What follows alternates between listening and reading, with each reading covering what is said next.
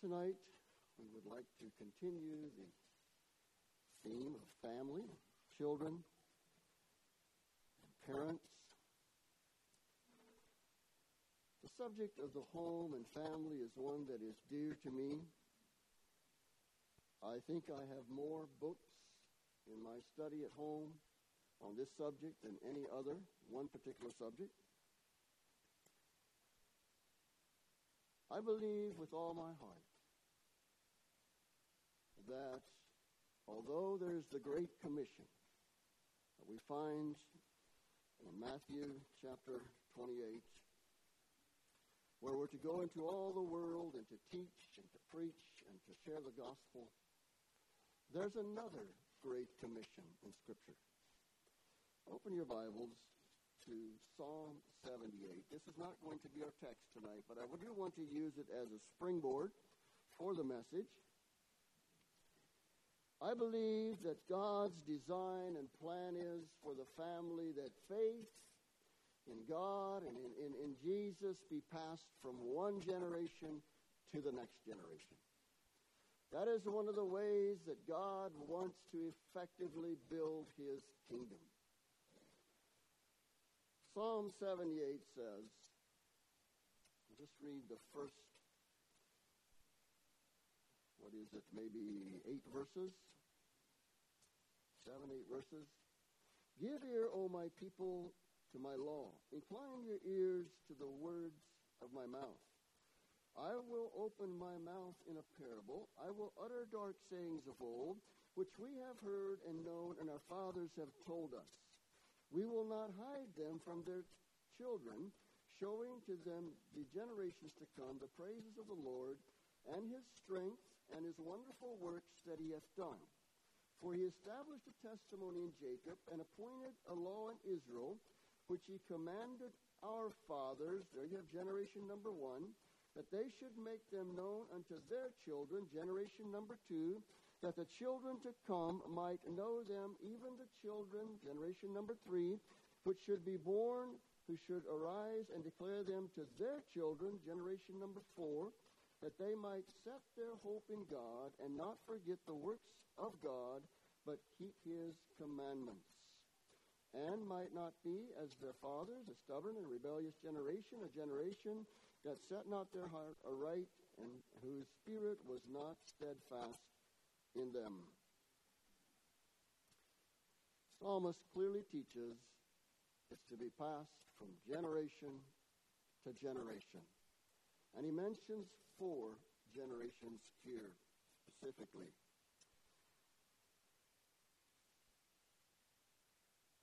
In my studies in the last few years, someone has suggested that in the evangelical circles, probably only 10%.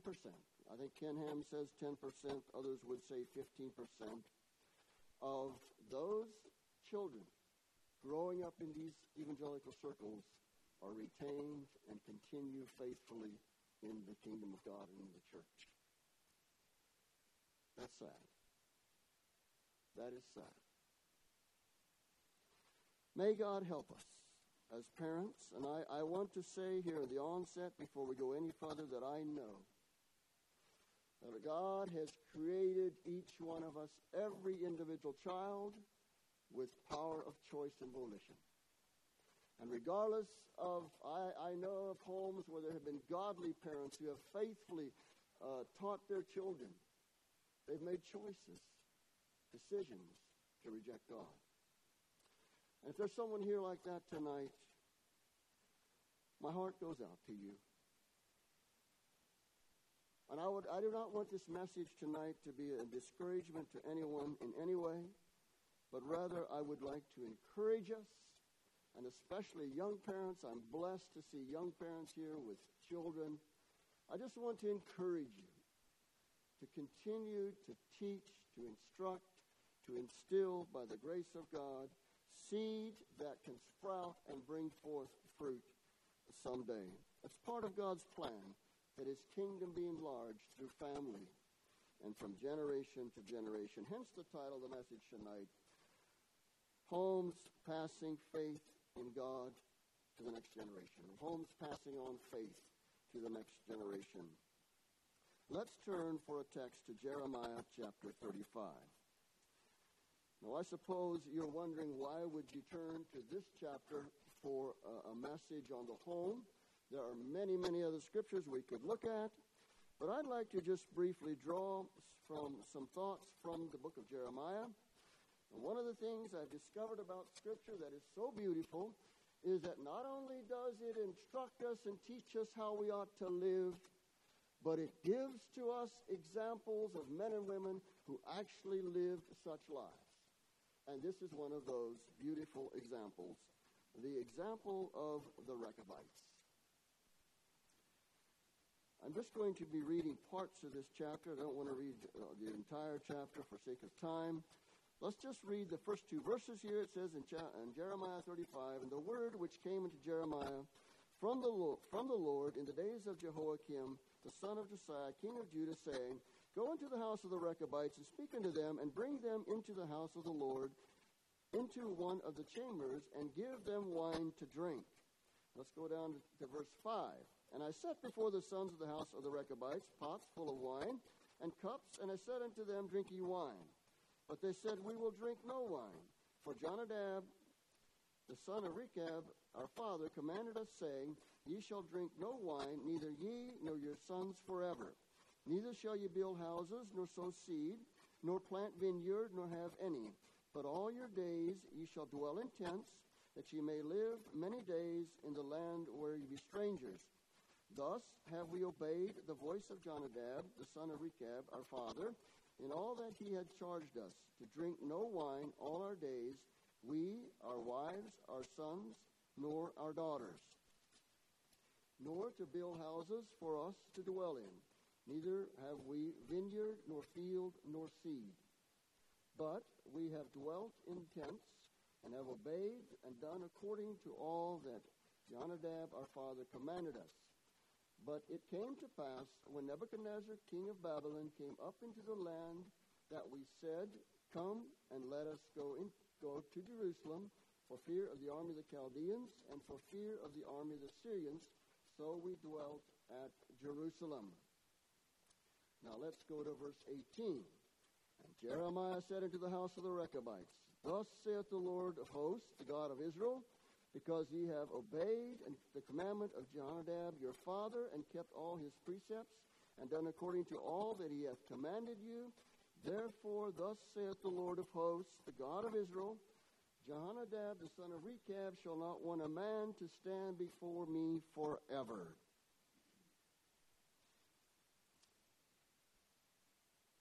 I believe that verse 19 is the capstone or is the peak of this text, where there's a promise given that there would be someone that would stand of the Rechabites before him forever. What a promise. What a blessing to have such a promise given to a people. Faithfulness continues for generations and generations and if I'm not mistaken, and we'll, look at this a bit more in depth, but uh, this is about, this takes place about 275 to 300 years after Jehonadab gave this commandment to his family. They have been faithful for these 275 to 300 years. Now, if 30 years or 25 to 30 years is a generation, we're talking about at least 10 or 12 generation of faithfulness continued up to this time of Jeremiah chapter 35. I would consider myself rich. I would consider myself blessed. If the Lord tarries another 300 years, if, there, if my posterity would be faithful to God to that point, now that would be rich. That would be a blessing if that were the case. There shall not want to stand before me for uh, shall not want a man to stand before me forever. According to history, and I'm only going by what I have read. I cannot uh, prove this from Scripture. But according to history, you could still find Rechabites in the Middle East today. It is believed that the Rechabite women, girls, married into the Levitical family, and they still could be found today in some of the, the smaller Middle East countries. What a blessing. What a blessing. Someone gave me a book a number of years ago entitled The Wisdom of Jehonadab. And I think that book has been a tremendous inspiration to me. It has caused me to do some study of this man, Jehonadab, and the Rechabites. Homes passing on faith in God. We're passing on faith to the next, next generation. Now let's go back to the beginning of this story. And, and what is a bit difficult about this story is that, that, that we know so very little about it. Just bits and pieces here. And so we're going to have to kind of fit the pieces of the puzzle into the puzzle. So let's go back to 2 Kings chapter 10, where we first read about Jehonadab and the Rechabites. 2 Kings and chapter 10.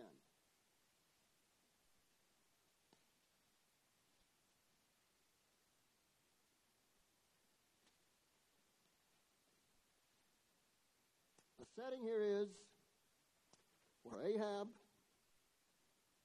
Jehu has just become king, just been anointed king under the direction of Elisha the prophet. Ahab has been slain, Jezebel has been destroyed, and Jehu is cleansing Israel, Judah of Baal worship. So let's begin, and again, I'm just kind of slicing into this. Verse 12 of chapter 10. 2 Kings chapter 10, verse 12. And he arose and departed and came to Samaria, and, and he was at the shearing house in the way. Jehu met the brethren of Ahijah, the king of Judah, and said, Who are ye? And they answered, We are the brethren of Ahijah. And we go down to salute the children of the king and the children of the queen. And he said, Take them alive. And they took them alive and slew them at the pit of the shearing house, even two and forty men, neither left he any of them. And when he was departed thence, he lighted on Jehonadab, the son of Rechab, coming to meet him, and he saluted him and said to him, Is thine heart right, as my heart is with thy heart? And Jehonadab answered, It is. If it be, give me thine hand. And he gave him his hand, and he took him up to him in the chariot. And he said, Come with me, and see my zeal for the Lord. So he went with him. So he so they made him ride in his chariot. And when he came to Samaria, he slew all that remained unto Ahab in Samaria, till he had destroyed him, according to the saying of the Lord which he spake to Elijah. Maybe I won't read the next several verses, but the next number of verses simply talk about the cleansing of Baal worship, getting rid of Baal worship. Jehu invites all the prophets of Baal to come to Baal's temple. And he, he made a proclamation that they were all together there. And when they were all gathered, and they were drinking, and they were somewhat drunk, and then he asked he has a, a, a, group of men to go in and to slay all these prophets of Baal, these Baal worshippers, and, and to eradicate Baal. And Jehonadab was one of those men that he, he asked to assist him in the destruction of these Baal worshippers. Maybe we should start reading again in verse 25. And it came to pass, as soon as he had made an end of offering the burnt offering, that Jehu said to the guard at the captains of the captains, Go in and slay them. Let none come forth. And they smote them with the edge of the sword, and the guard and the captains cast them out, and went to the city of the house of Baal. And they brought forth the images of the house of Baal, and burned them, and they break down the image of Baal and break down the house of Baal and made it a draught house unto this day. Thus Jehu destroyed Baal out of Israel. Howbeit, from the sins of Jer- Jer- Jeroboam the son of Nebat, who made Israel to sin, Jehu departed not from after them, to wit the golden calves that were in Bethel and that were in Dan. And the Lord said unto Jehu, Because thou hast done well in executing that which is right in mine eyes, and hast done unto the house of Ahab according to all that was in mine heart, thy children of the fourth generation shall sit on the throne of Israel. But Jehu took no heed to walk in the law of the Lord God of Israel with all his heart, for he departed not from the sins of Jeroboam, the son which made, excuse me, from Jeroboam from the sins of Jeroboam, which made Israel to sin.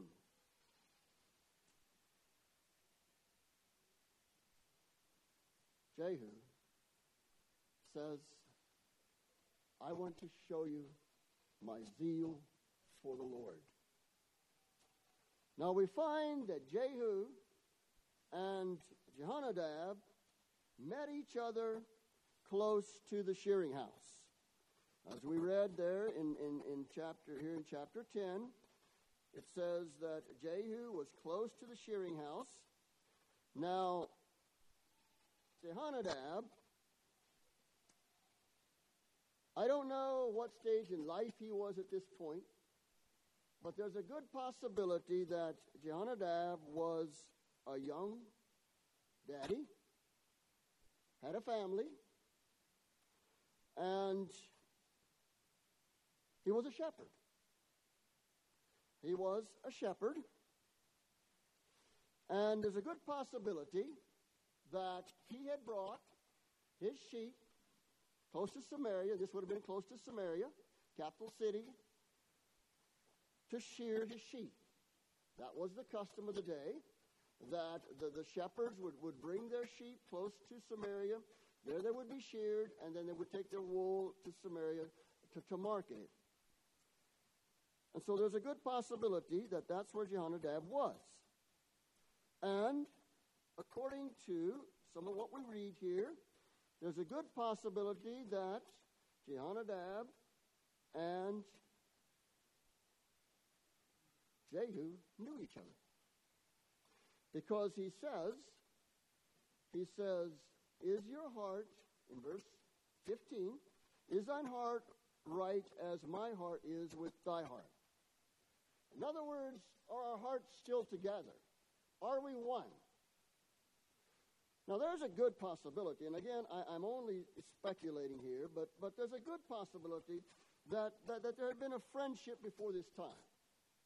That maybe these men were peers. Maybe they were about the same age.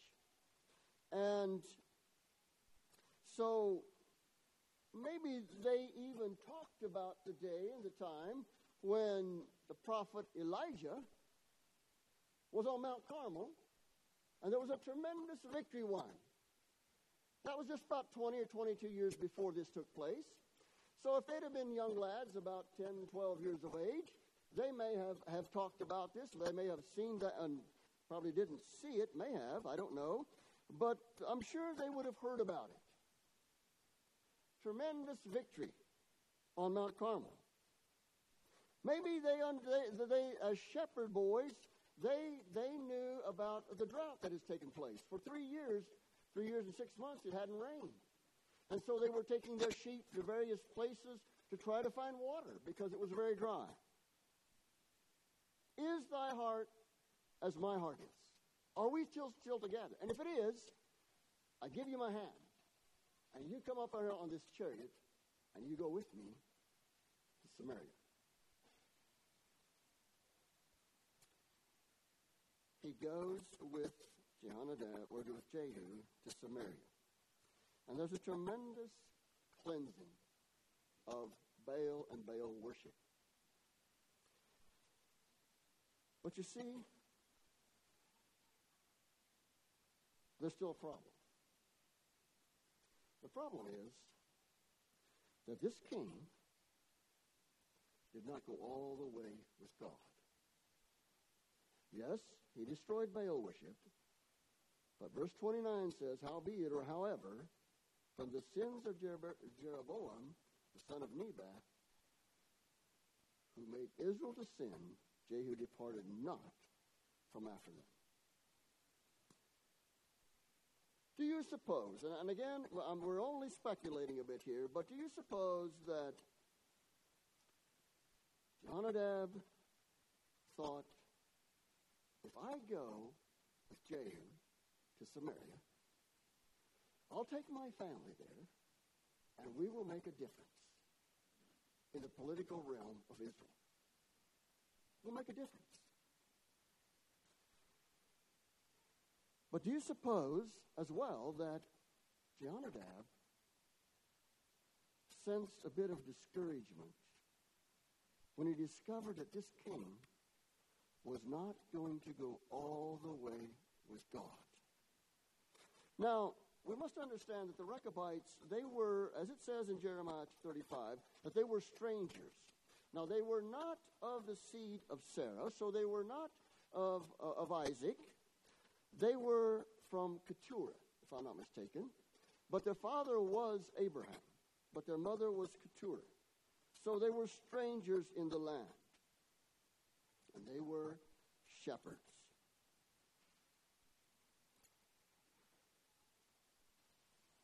I'm only supposing now, but I'm wondering did this young father say, I must go back home, back to my sheep, back to my family? There is where I will make a difference. So he goes back to the fields, back to the hills as a shepherd with his family, with his sons. He goes back to his family with a vision. With a vision. What is vision? What is a vision? Now, the Bible tells us that if a people have no vision, they perish. And I suppose there could be a number of different definitions tonight here for vision. I'd like to tell you a bit about one of my friends, Colin Patton, from Ipswich, England. Is a dear friend of mine. Colin Patton grew up in a normal English home family. His mom and daddy separated when he was a teenager. He did tell me, he said, my daddy had enough sense not to get remarried till after we boys had left home. But he said, I hated my dad. I hated him. We didn't talk with each other, we grunted at each other. And by the way, he told me he doesn't care if I use his story if it can help anyone. But dear Colin Patton was angry and with his dad and, and angry at life, and he began to drink. He said there was a point in my life that I could not function without a level, a good level of alcohol in my system. One day, on the job, Colin Patton had an accident. It was right at that time that he had his first child. And he said, he told me, he said, I knew that if the pattern was not going to continue exactly like I experienced, something had to change. He took his five, well, at that time he just had the one daughter, but he began to change his life. His wife was a very, very patient and an understanding woman. She became a believer as well. And Colin gave his heart to the Lord. Now I do understand, I do know that he was he never was able to kind of shake Catholicism, which was was was not good. But he was a believer. And he moved to Ireland. And in his search for truth and for something better, he found out about the Mennonites in Dunmore East. So he took his family to our community there. We visited their home before they moved one time. And those girls were so, so protected and sheltered that they could not even look, to, look at you in your eyes. He brought them to our community. Dear Colin and I would sit down many and many a time and talk about the future of his family And One night I distinctly remember distinctly sitting on, on the couch beside Colin, and we began to talk about the future of our families, and, and I was burdened as well with mine, and, and, and we began to talk about vision. What is vision? And Colin was a deep thinker. He studied and read deeply. And this is what he said. This is what vision is for me. Giving the future our immediate attention. Vision, giving the future our immediate attention. Jehonadab understood that if there was going to be a difference made in his family, he must do something about it now, today.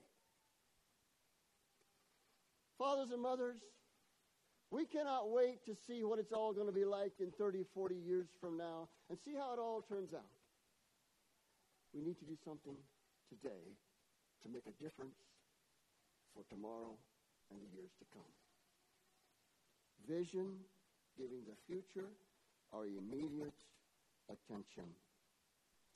Jehonadab goes back to his home, back to his family, and let's now go back to our text, Jeremiah 35. Jehonadab goes back and he draws some lines for his home and his family. And I would like to say tonight that I'm not going to talk about thus saith the Lord tonight. I'm going to talk about principles. Is that okay? Principle. Principle. Godly people live by principles, don't they? We live by principles. And that's exactly what this man was doing. He was, he was setting up values, principles that he felt were good for his family. Now, I just, I just like to look at some of these and, and see what they might say to us tonight as fathers and mothers, as it relates to, to our homes and our families. It was, Jeremiah 35 was a dark period of time in the history of Israel. And the Rechabites were at Jerusalem because Nebuchadnezzar had moved in, and so they had, they had moved towards Jerusalem uh, to, for protection. And that's why they were there. And that's why we find Jeremiah 35 in the way that we do here. So, rule number one was drink no wine. Drink no wine. Now, not drinking wine was not something that Jehu was disregarding, or it was not something that, that, that was the Lord had commanded that they were not to do. This was a principle that was higher than not drinking wine. There was something, there was something behind this. Jeremiah says, I set the wine before you. It's on the house. It's on me. Drink wine. And they say, No, we will not drink wine. In verse 6, but they said, We will drink no wine. For Jonadab, the son of Rechab, our father, commanded us, saying, He shall drink no wine, neither ye nor your sons forever. What might be the principle here? May I suggest tonight that the principle is self discipline? Self discipline.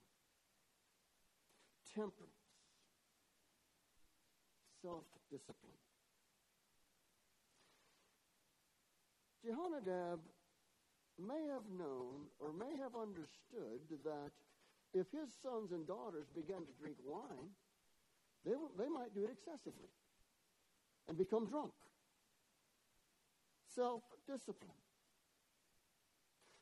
Fathers and mothers, I dare say tonight that if faith is going to be passed on to the next generations, we must be a people of self discipline temperance, not overboard one direction or the other direction, but of people who are self disciplined.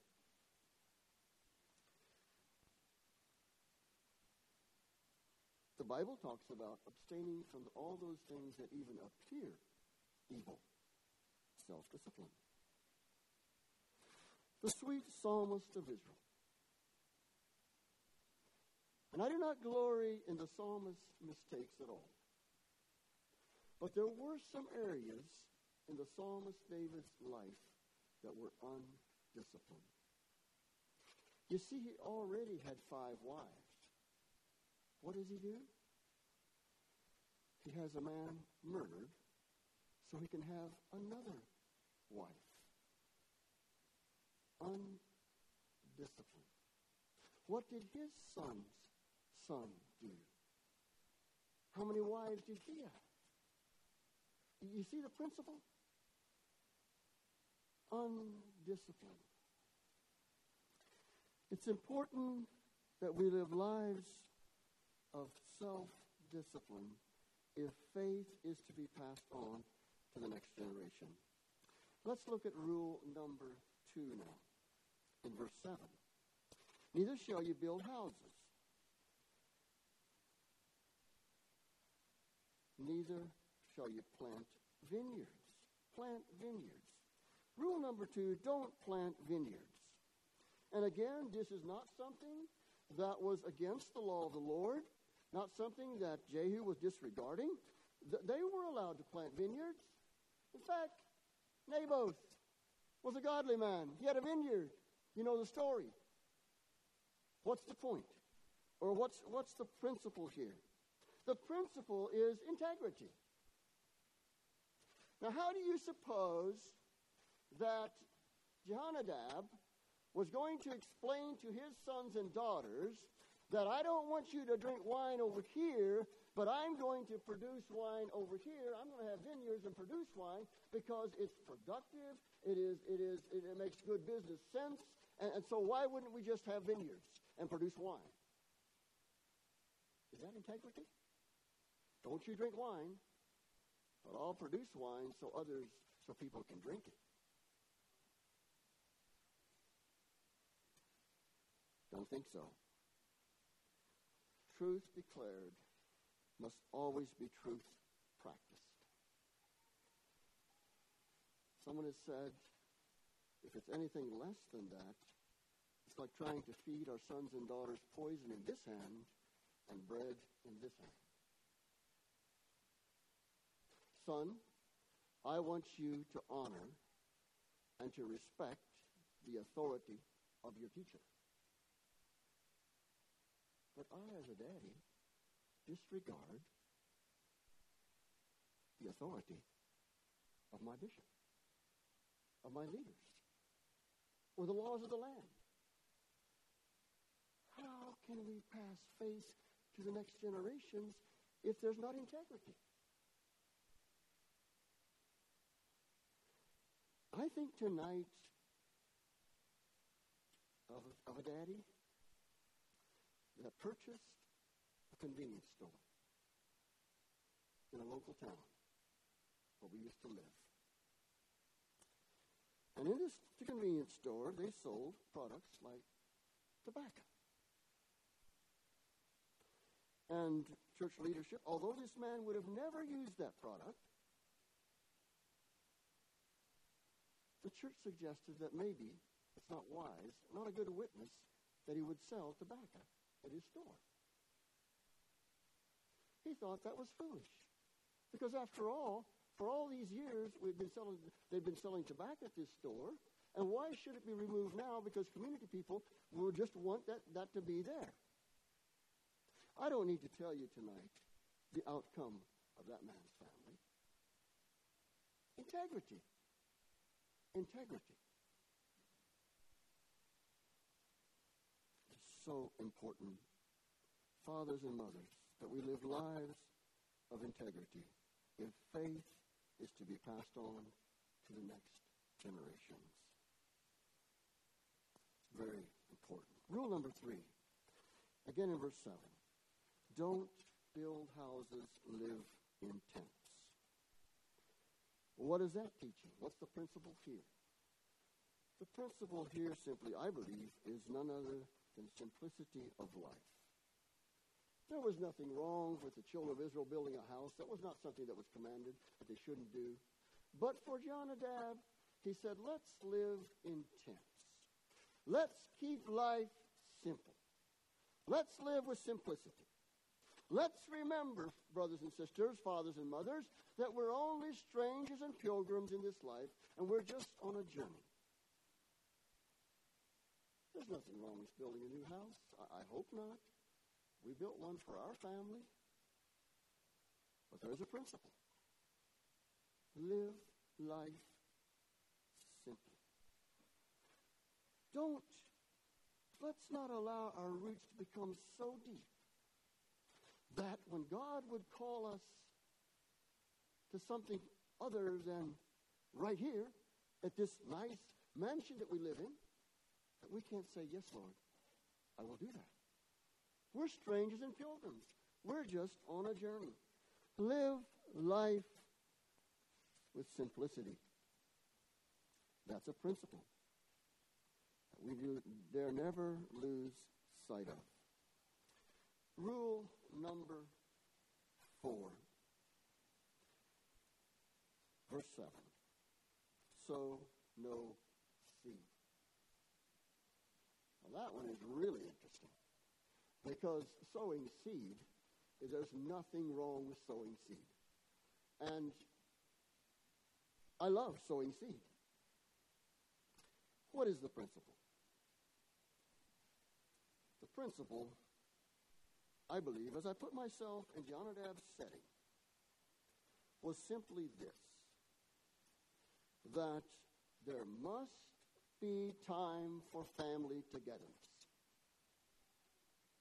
You see, the shepherds, they were out on the hillsides herding their sheep, uh, the, the, the, fathers were there, the sons were around them, and they had time to, to spend time together, to interact with each other, and, and, and, and he, they were able to pass on their values to the next generation as they had family togetherness. Now, this is one that is dear to my heart, friends. We live in a world that is militating against family togetherness. And the enemy of, of, of the home, the godly home, knows that if he can just tear us to, apart and keep us from spending time together, quality time together, he can make inroads into our homes.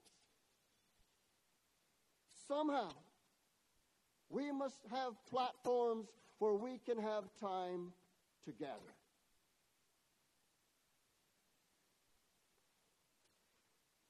Time together. If faith is to be passed on to the next generations. I think of a German friend who came to me one day and he said something like this. He said, What can we do?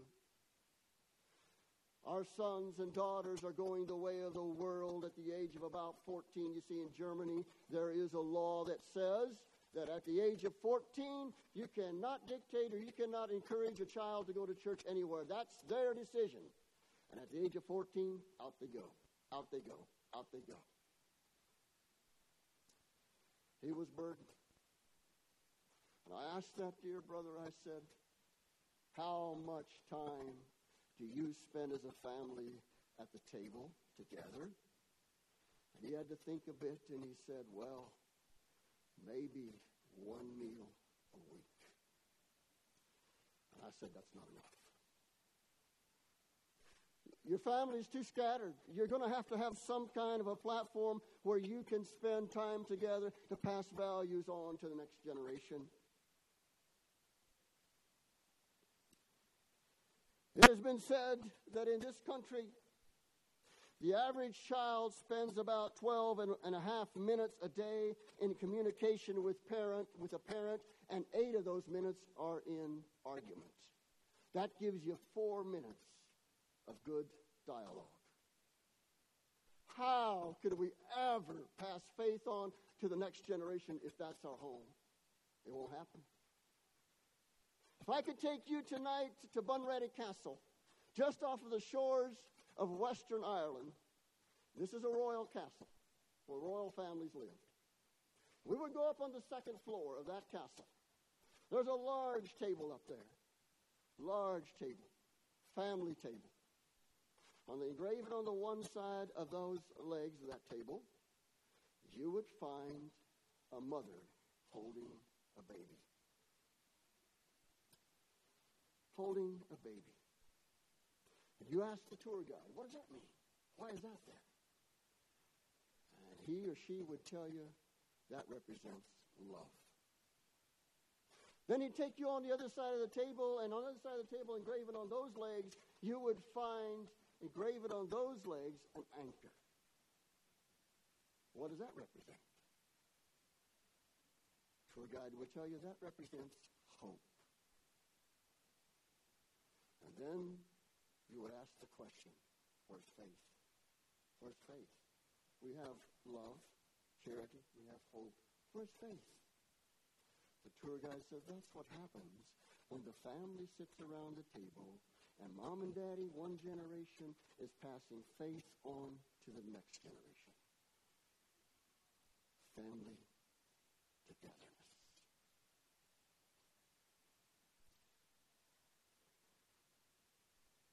I don't know who would have ever tried to discover this, but it's been said that the average child, by the time they reach the age of 15, they ask their parents 500,000 questions.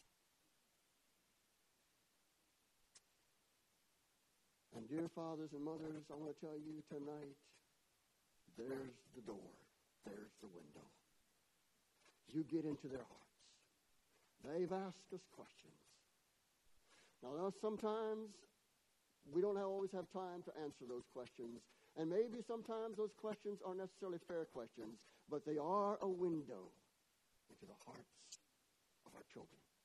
Daddy, tell me, tell me, why, why is that young man so happy? What, why does it just seem like he enjoys life? There you are. Because choices he's made in life. But why is it, Daddy, that, that that girl, she struggles, she just hates life? There it is.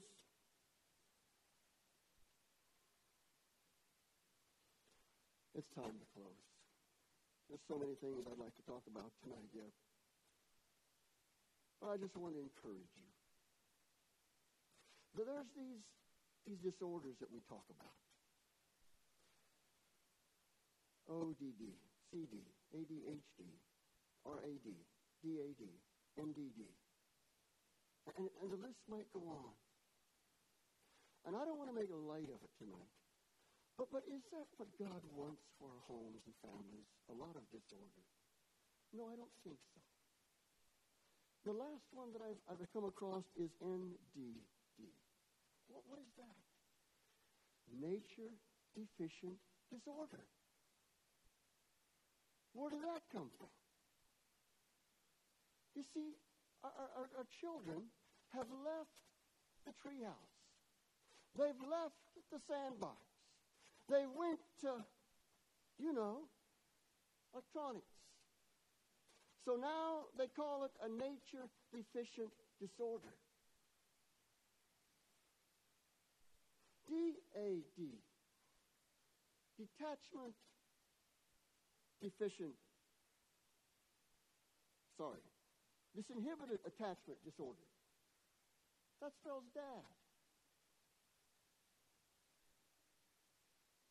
Do you see what that's saying? Disinhibited attachment disorder. What, what, does it mean to inhibit something? It means to bring it under control. And there's a message in itself discipline in our homes.